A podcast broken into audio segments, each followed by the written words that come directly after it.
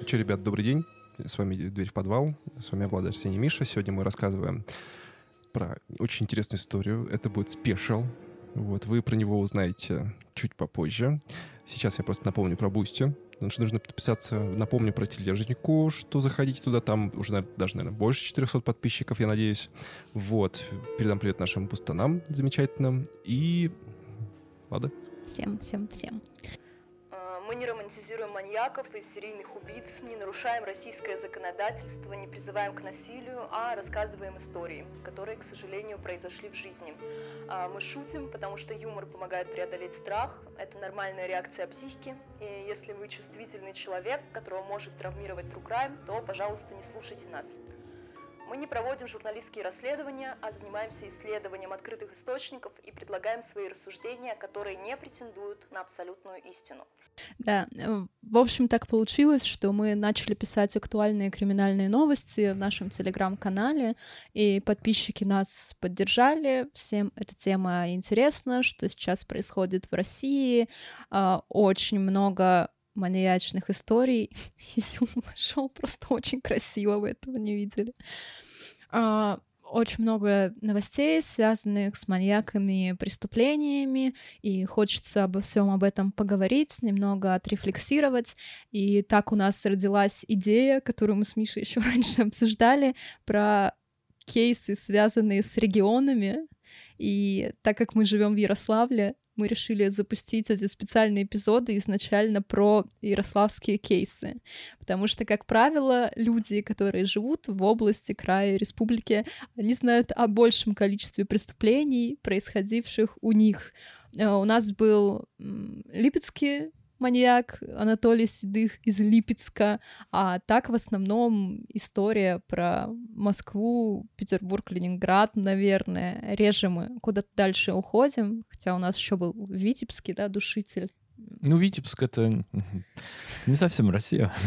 Ну, в смысле, это был Советский Союз. Но, кстати, сегодня российский кейс, относительно недавний кейс, и он из Ярославля. Поэтому погнали. Пристегивайте ремни, если вы из Ярославля, когда услышите э, название знакомой улицы, можете выпить 50 грамм за, за здравие. Это такая очень опасная игра. Не, не слушайте Мишу. Да, причем я подумала, что мы можем даже на Яндекс картах составить маршрут. Откуда было нападение? Я подумала, это будет перебор или не перебор, но учитывая 50 лайков о том, чтобы мы дальше публиковали актуальные новости. Слушайте, ну, сделать э, городской маршрут, по которому можно пройтись по местам маньяка, мне кажется, звучит охренительная идея. Было бы интересно в Москве, на самом деле, такое организовать. В Москве, мне кажется, есть ходить. такая экскурсия. Я думаю, есть по самым громким преступлениям. Это же достаточно популярная тема. Вообще, да. Но было бы, знаешь, еще классно. Я вот даже концепцию придумал. В Питере называется, знаешь, как э, маршрут по маньякам? Называется... Одна нога тут, другая там. Пазлы собери пазлы. Да, типа нужно, в общем, пазл собрать, и таким образом твой маршрут будет формироваться. Ну, мне кажется, было бы интересно и про советские преступления, и про российские преступления. Ну, у нас маньяки, конечно, не так плотно вплетены в массовую культуру, и это, наверное, хорошо, а неплохо. Ну да, у нас нарицательное, это только Чикатило, наверное, и все. Да, ну, Мосгаз, наверное, Нет, вообще, я думаю, что обычному обывателю известно только, известен только Чикатило, и то они вряд ли знают, на самом деле, что он там такое а, делал. Еще, кстати, наверное, этот битцевский маньяк. Ну, ну это такое, для москвичей, ну, наверное, такое, да, и кто да. рядом жил, потому что Битцевский парк выглядит реально стрёмно. Я гуляю по парку, если вы из Ярославля, это судостроительный парк, ну, пожалуйста, не выслеживайте меня там. Мало ли кто нас слушает. Кроме уточек. Да, там только я и утки, ну и другие жители Фрунзенского района. И там реально парк. Ну, то есть там тропинки, лавочки, мусорки, нет никакого леса а Битцевский парк — это лес на самом деле. Ну, по крайней мере, до там середины, начала двухтысячных так и было. Сейчас его как-то облагораживают, благоустраивают, потому что Собянин... Как Москва при Собянине похорошела. Похорошела, mm. да. Но Москва не иронично похорошела при Собянине. Как-то так. А по Ярославлю, да, у нас будет список адресов, э, вы их точно знаете, если вы из Ярославля. Если вы не из Ярославля, можете открыть Google карту и посмотреть заодно небольшая экскурсия. Да, если у вас будут вопросы, что там сейчас, вот, то можете задавать. Но в целом это на самом деле э, действия происходили в двух районах. Это Фрунзенский и Дзержинский. И тот, и другой это, ну, я бы не сказал, что это спальные районы. Дзержинский, да, наверное, спальный район в большинстве своем. Но э, расстояние между этими двумя районами очень большое. Вот. И вообще вайб у Дзержинского района, где и жил наш подопечный, да, он достаточно такой смурной. Ну, в Ярославле вообще есть несколько районов с такой около дурной славой, и это... Почти Дзерж- все. Почти все, кстати, да.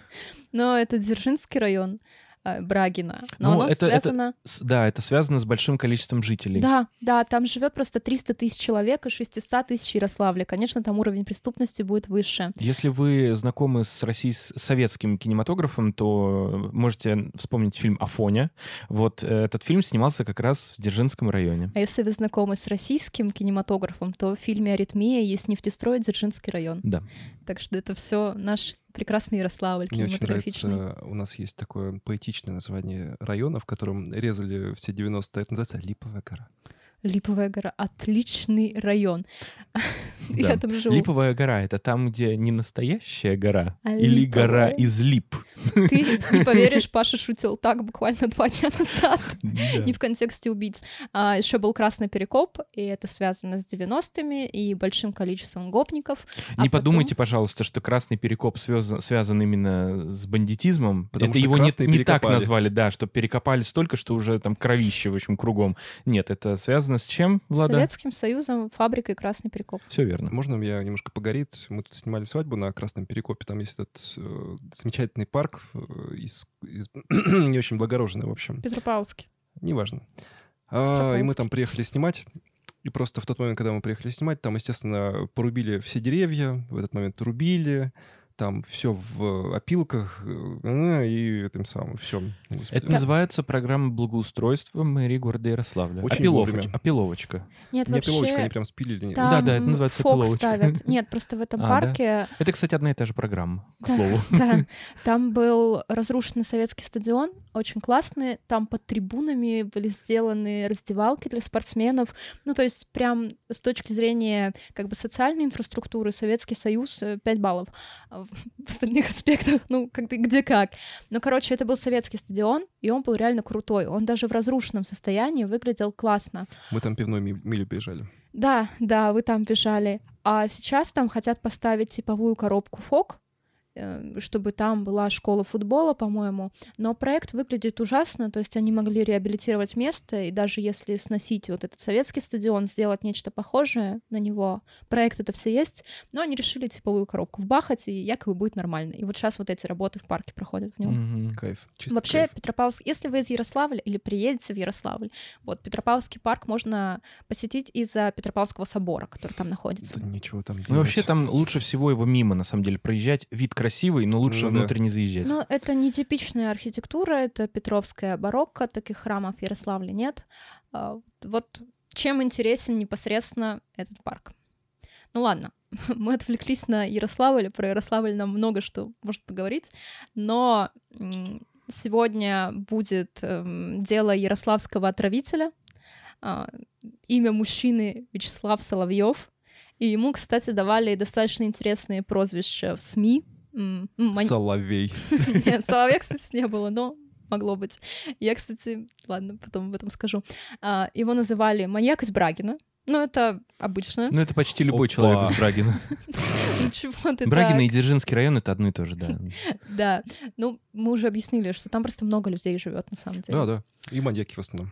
Да, в Ярославле вообще мало маньяков, кстати. У нас будет еще несколько преступлений из Ярославля, но они все будут не маньячные. Это что, у нас безопасно, что ли, получается? Фу. Ну, относительно... Ярославль, кстати, относительно безопасный город. Как человек, который пишет сводки с МВД, я могу сказать, что самое небезопасное место в Ярославле — это центр города.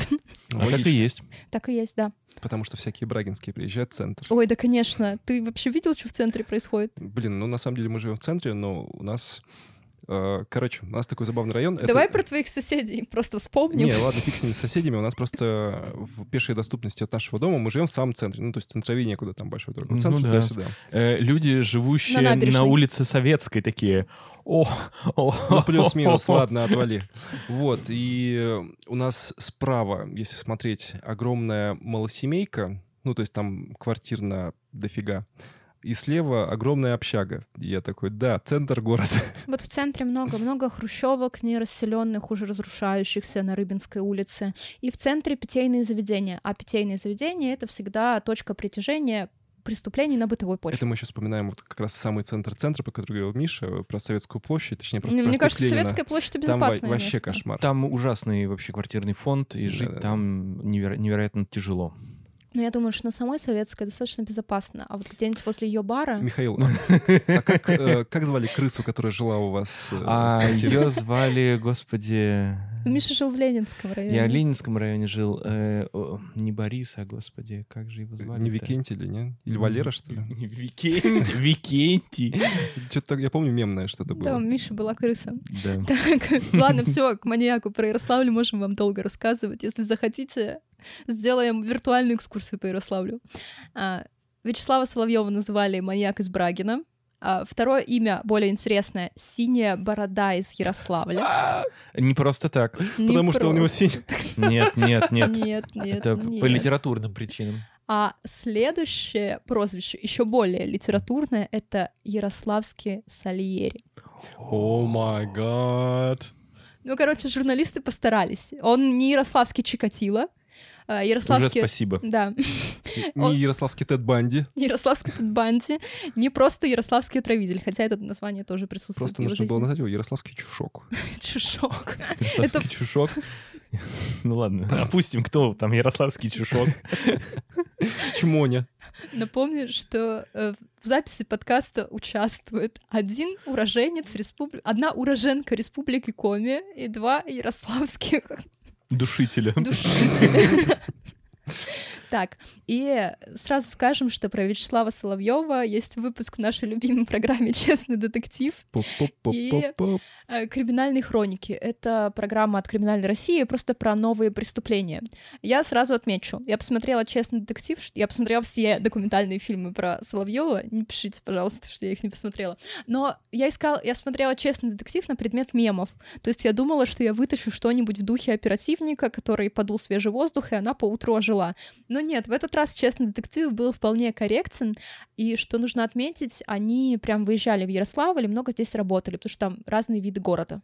Там и набережная, и центр, и Брагина, все вот это Зачем присутствует. зачем они в центр поехали, если все убийства были на... Нет, ну они же там с МВДшниками общались, ну, с полицией, с прокуратурой.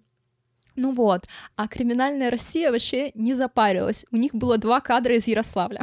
Один кадр с Богоявленской площади, вот это центр, ну прям самый центр. Где мужик с тортом, ты имеешь где, где Ярослав Мудрый с макетом города, все так. И они вот этот кадр прям с Богоявленской площади у Ярослава Мудрого. А второй у них был кадр, где люди по улице идут, это, наверное, Большая Октябрьская, вот чуть от Ярослава, там даже непонятно, какая улица. И они просто эти два кадра пихали в 30-минутный фильм через каждые пять минут, когда им нужно было что-то рассказать о Ярославле. Так что, честный детектив, криминальные хроники 1-0, вот что я могу сказать. А, Владимир Соловьев родился 12 марта 70-го года в Ярославле. Он моложе... А у нас не будет шуток про Владимира Соловьева ни одной, да, Ой, получается? он Вячеслав. Вячеслав, да, потому что Владимир Соловьев, он еще и э, патристические идеи философские писал про православие. А что вы любите? Ничего я не люблю. Блин, вообще, на самом деле, из-за того, что он отравитель, я всю дорогу в конспекте себя исправляла с Владимира на Вячеслав, но во время записи я оговорилась. Э, просьба не искать Владимиров отравителей. Только токсиков, да? Тот травит с экрана.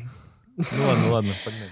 Так, э, родился 12 марта 70-го года в Ярославле. Он, кстати, моложе моих На краю родителей, города. например.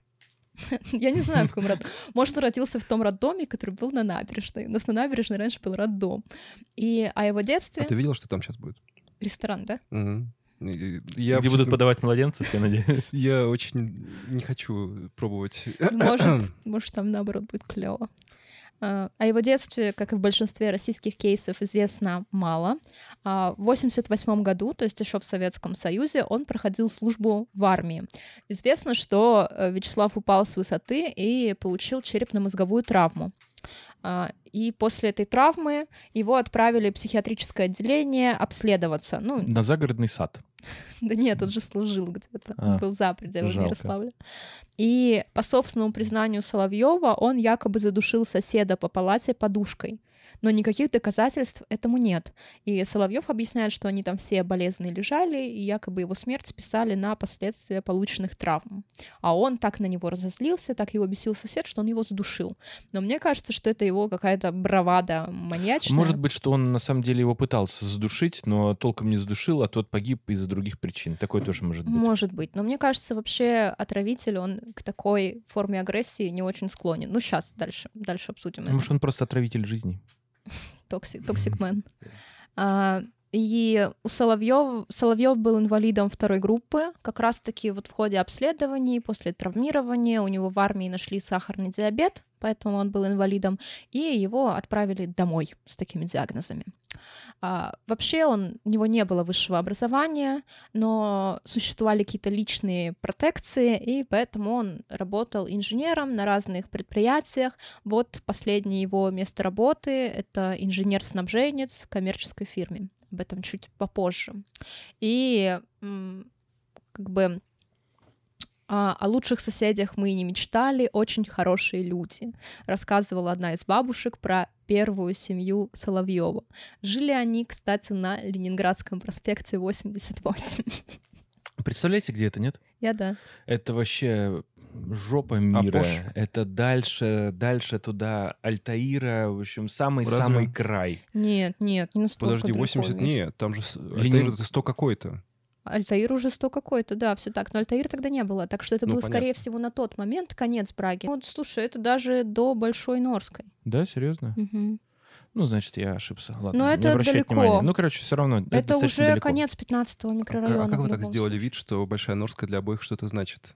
А в смысле, я знаю, где Я знаю тоже, где А, это ну ладно, значит, я не знаю.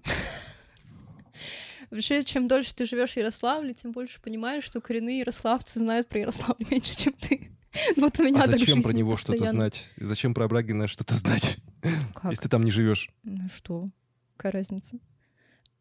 А, и что, на чем я остановилась? А, про то, что они были замечательные соседи. А, про первую семью мы вообще не зря упомянули. А, с- как бы Соловьев был многоженцем. ну, не так. Ладно. Любвеобильным человеком. любвеобильным человеком, у него было несколько партнерш. Уже после задержания маньяк рассказал, что в какой-то момент он прочитал большую статью о ядах в какой-то газете, и ему стала крайне интересна эта тема. А, Следующий год Вячеслав ходил по библиотекам и изучал тему отравления. Не знаю, в Некрасовскую областную Вот научную я тоже задумался вообще, куда бы пойти, чтобы про яды почитать. Что вообще за книги были, которые он брал?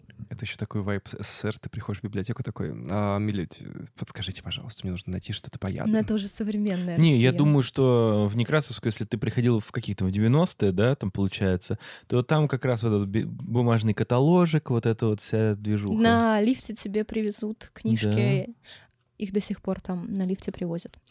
И м, сам маньяк позиционировал себя как исследователь и химик. Якобы яды ему были интересны с научной точки зрения, и он вообще такой пытливый ум про себя говорил.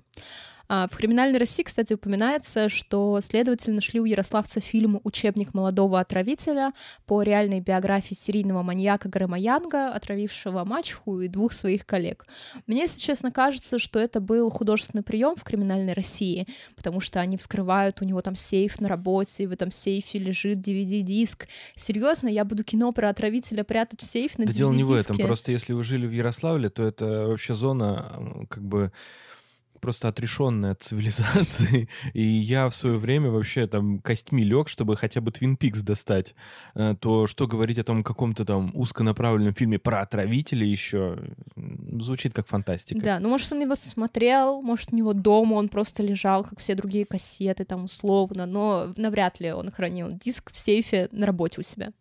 И Вячеслав экспериментировал и рассматривал возможность применения разных ядов. Еще одним источником вдохновения для него стал детектив Агата Кри... Агаты Кристи «Вилла Белый конь». Я напомню вам, там по сюжету зловещая организация убивает людей с помощью талии. И так Соловьев, он задумался. Вообще, И название прикольное. Да, «Вилла Белый конь». Не, нет, название яда, да. Талий. Он задумался, что э, вроде как и установить будет сложно, что он кого-то отравил. А, а действие талия зачастую дает такой же эффект, как от сердечной недостаточности. И, скорее всего, врачи не будут проверять, да, делать токсикологическую экспертизу, э, когда других причин и признаков нет.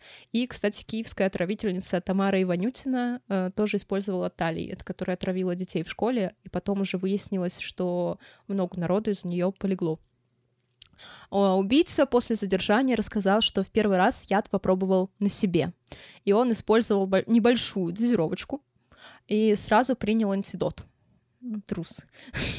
Умер бы там у себя в гараже, и все. Тем не менее, Соловьев говорил, что он почувствовал резкое сердцебиение, помутнение и тошноту. Вот после он сразу выпил волшебную таблетку, и понял, что яд действует, но на себе как-то не особо интересно. А, кстати, у Вячеслава был гараж, где он проводил много времени. Классический что- атрибут маньяка. а, и вообще просто мужика в России.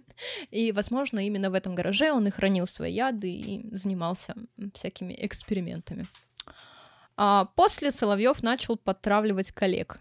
Так что, если вы чувствуете себя на работе плохо, задумайтесь. Может быть, причина не в сфере деятельности. Я, кстати говоря, когда читал реально про него материал, я такой, типа, мне как-то не по себе было. Я такой думаю, о, э, о, похоже, меня травили, пора домой. И он понемножку... Ты просто почувствовал три часа дня на работе. Да. А, Он понемножку подсыпал талии в кофе, и иногда в еду.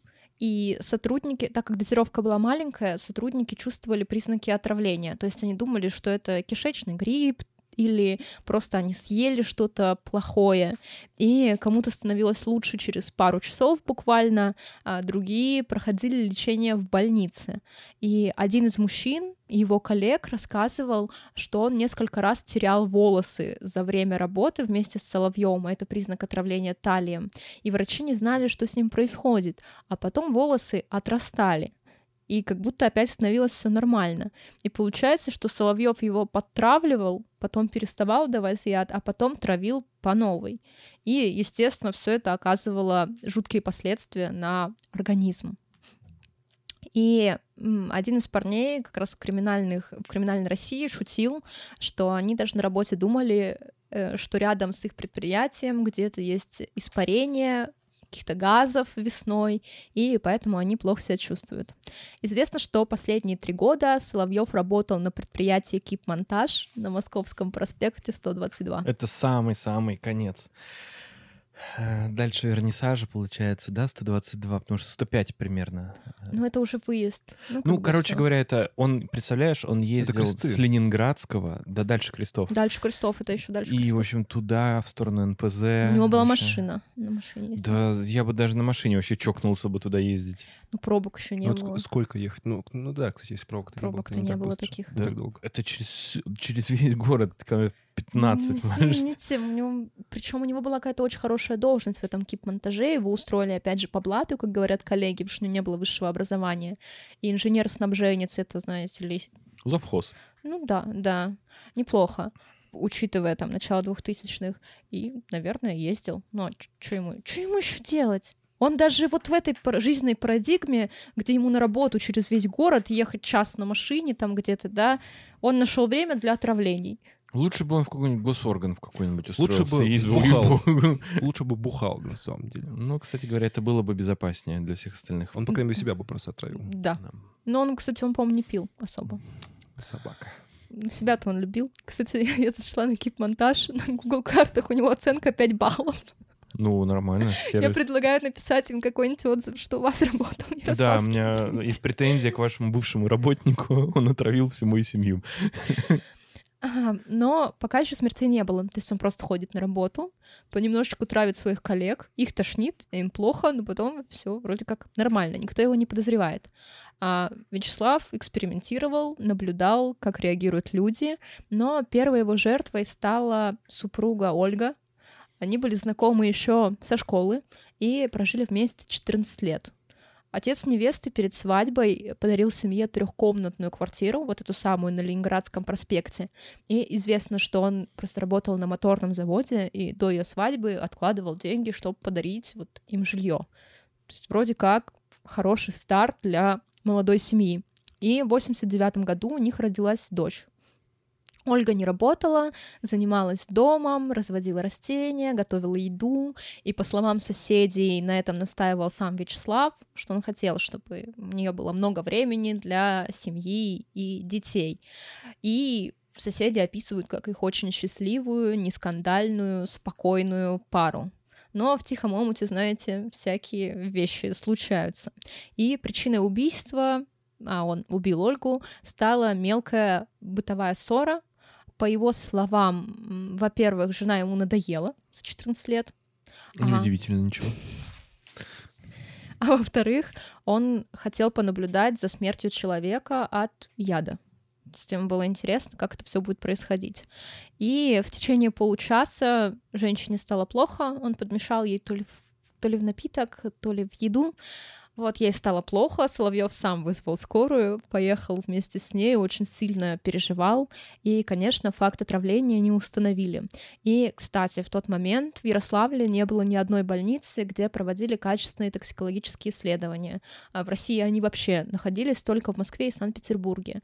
Так что в том случае, если было бы серьезное подозрение, то анализ крови просто бы отправили условно в Москву. А пока никаких причин нет, и подозрений Натальи тоже нет. А следующим Соловьев решил отравить соседа. Вот он какой-то такой мерзкий мужичонка, да, сначала отравил жену, потому что надоело, а потом соседа решил. И тот был ему просто не особо приятен, а, якобы он выпивал, а еще Соловьев обвинял его в краже аккумулятора машинного. Ну, зас- заслужил, если уж Конечно. так так Конечно, рассуждать. пьяный ходит, еще и аккумулятор украл. А, Вячеслав отравил красную икру. Видимо, он хотел преподнести соседу бутерброды. Это история из Филадельфии всегда солнечно. Серия Деннис и Мак «Охотники на людей». людей. Где Фрэнк этот, как его, вместо нормального мяса подсунул э, мясо, как он называется-то, енота. Да, но все подумали, что это человечье. ну, не суть. Ладно, посмотрите серию, я думаю, Моя любимая серия все равно про то, как они болели за чемпионат. понимаю. Вот. И я думаю, что, может, он хотел соседа позвать выпить и предложить красные икры или к нему прийти в гости с баночкой, как бы с намеком помириться. Но Вячеслав оставил икру в холодильнике ушел на работу. И, к сожалению, деликатес съела его дочь, 14-летняя Настя. И девочка болела на протяжении полугода, ну, то есть дозировка была не настолько большая, чтобы убить сразу, но нанесла как бы тяжелые привела к тяжелым последствиям для здоровья. И у нее периодически выпадали волосы, было учащенное сердцебиение, она чувствовала себя разбитой и уставшей, врачи не могли найти причину, она постоянно ходила на обследование, продолжала учиться в школе, как бы пыталась выкарабкаться, и отец, вместо того, чтобы как-то намекнуть врачам, да, что, мол, может, Наталья съела, откуда она его взяла, я не знаю, но может, съела? Италии что такое, сам не знаю. Да-да-да, просто пришло в голову, почему Это нет. как Ви Талий. Да, да, А, он Вячеслав, блин, жалко. придумал название для выпуска. Да. Ви. Талий. Вот, и он, ну, не пытался как-то врачам сказать, что с ней происходит, он разыгрывал роль заботливого папаши, покупал ей фрукты, витамины, возил ее там везде, заботился о А ней. чего бы он не мог ей просто противоядие дать? У него же было противоядие. Что за бред? Вот. Я думаю, что он ей давал на самом деле. Может, Просто не вопрос, работало из-за того, как, что как уже... комплексно лечить, да, наверное. Ну, я думаю, что отравление талием в любом случае можно лечить, если это не летальный исход. Просто врачи должны знать, что происходит. А врачи не знали. И он решил себя не подставлять, как-то не выдавать.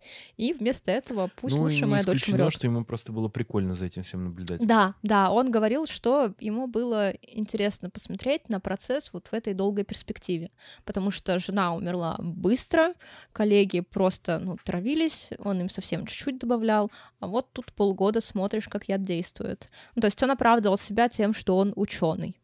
Ему бы место вот в том японском лагере. В говне моченый. Ой, а, На работе считали, что Соловьева преследует злой рок, и что он, ну, хороший мужик, просто вот так сложилось, что у него умерла и жена, и дочь. Не повезло, так сказать. И третьей Шоколад жертвой, к успеху шел. третьей жертвой стала новая сожительница Вячеслава Ирина Астахова. С ней они вместе уже жили на улице Урицкого. Это тоже, Тоже Брагино. Брагина. Тоже очень далеко оттуда, конечно. Ну, От он работы виду. ездил. Но он же до этого работал в других коммерческих фирмах. Может, он работал в промзоне Брагинской. Может быть, кстати. Поэтому, Нет, интересно, а трешку-то он продал, что ли? э, она, скорее всего, принадлежала семье А, его отцу, жены, типа, да, а. отцу. И, наверное, просто ну, его выгнали. А Да, с учетом основания? того, что, э, насколько мне известно, батя все-таки подозревал. Это и он- его батя. А это, это его, его батя. Сейчас. Фига он. Ну ладно, давай дальше. Сейчас мы дойдем, да, батей. И Соловьев подсыпал Ирине талий в кофе. Что-то, видимо, не заладилось в их семейной жизни. Э, Там, кстати, в криминальной России, ну, то есть в криминальных хрониках, там показывали фотографии женщин, и они все такие миловидные, веселые на снимках. И Ирина умерла в больнице через три месяца, и врачи списали все на укус клеща, потому что тогда клещи были какие-то жуткие в Ярославской области. Энцефалитные, да. Ну, и они сейчас есть. Ярославль такая смежная зона по энцефалиту, то есть они не супер агрессивные, но, тем не менее, риск есть. А тогда жуткие были клещи, и врачи подумали, что ее укусил клещ, просто они не нашли место укуса сразу же после госпитализации, и, видимо, она умерла от энцефалита. Поэтому ее смерть не вызвала там подозрений. Но вот эта ее кончина преждевременная, она вызвала подозрение у отца Соловьева Валерия. И в 2005 году он обратился и к врачам, и в прокуратуру, говоря о том, что с его сыном, очевидно, происходят странные вещи, и три женщины в его жизни, две как бы жены, по сути, и дочь, они умерли при странных обстоятельствах всего лишь за два года. Но никто Валерия вообще не воспринял всерьез. Они подумали, что он как бы воображает что-то себе, что все с его сыном нормально. В общем, отстань, дед, не мешай работать. И отец также пытался предупредить новую сожительницу Вячеслава, Оксану Гурьеву, и с ней они жили на улице Труханова. Тоже конец Брагина. Тоже Брагина, да. А, Маньяк рассказал после задержания, что как раз Оксану он пытался выгнать, но она не уходила. Он, кстати, жил у нее в коммунальной квартире, но в этой коммуналке как бы жили не просто рандомные люди собранные, а именно родственники Оксаны. То есть в этой коммуналке жила ее мама, ее там двоюродная сестра, по-моему, с Какой мужем. кошмар. Мне кажется, И- Ну, как? Нормально, кстати. Наверное, им С было пивом потянет. без этого, без Соловьева, я думаю, у них все нормально было. Ну, то есть это не коммуналка не с э, разными понятно, соседями, да, а чисто члены семьи. И вот он с ней, и у, у нее, у Оксаны две, по-моему, дочери было несовершеннолетние, и он как-то им помогал всегда, отвозил на всякие там соревнования, еще что-то. Ну, делал вид, что он нормальный, короче. Но он хотел вот с ней расстаться, а Оксана расставаться не соглашалась по версии Соловьева, и тогда он решил применить свой ну, очень типичный метод. Коронный ход. Коронный ход исполнить. подсыпать пороху. Подсыпать далее в графин с водой. А При этом так получилось, что из этого графина попила теща, ну, мать Оксаны, И Ну, вот и приятные остаточный подъехали. урон, ничего страшного. и сама Оксана. Но Оксана выпила немного, плюс она занималась, по-моему, акробатикой или атлетикой, то есть она была такая спортивная, сильная, крепкая женщина, как бы среднего возраста. И в итоге тещу похоронили. Она умерла от отравления талием, но пока не установлено, что это талий. А Оксана думала, что у нее был грипп. Ну, то есть она тяжело, тяжело болела. А следующая смерть уже станет причиной для более внимательной работы правоохранительных органов, потому что неожиданно заболел следователь Валерий Щербаков. И ему становилось хуже и хуже, он терял волосы, уже не мог сам ходить, врачи не понимали, что с ним вообще происходит, и жена видела, как он угасает на ее глазах, они среднего возраста, оба у них маленький сын, и муж в итоге скончался. И тут полиция начала сопоставлять э, разные смерти. Вообще оказалось, что Соловьев ударил ножом друга во время пьяной драки. И в итоге он оказался в отделении милиции. То есть его привезли в ментовку. И во время допроса ему не понравилось поведение Щербакова в какой-то момент. И когда следователь отвернулся, Соловьев насыпал ему талии в кофе. И это стало... Звучит как план. Ну, вообще ужас какой-то на самом деле. Родные вообще не понимали, что как бы происходит. И одномоментно с этим, да, не только смерть следователя стала причиной интенсивного расследования, потому что никто не знал, что его отравили, все так же, да, не было понятно это. В то же время Соловьев отравил семейную пару, сестру вот Оксаны и ее мужа Евгения. То есть э, вот в этой все коммуналке продолжает вариться, и маньяк подсыпал талии в кувшин с водой, которую семья оставила в спальне. И оттуда выпил годовалый сын их, Александр, и он умер на руках у родителей.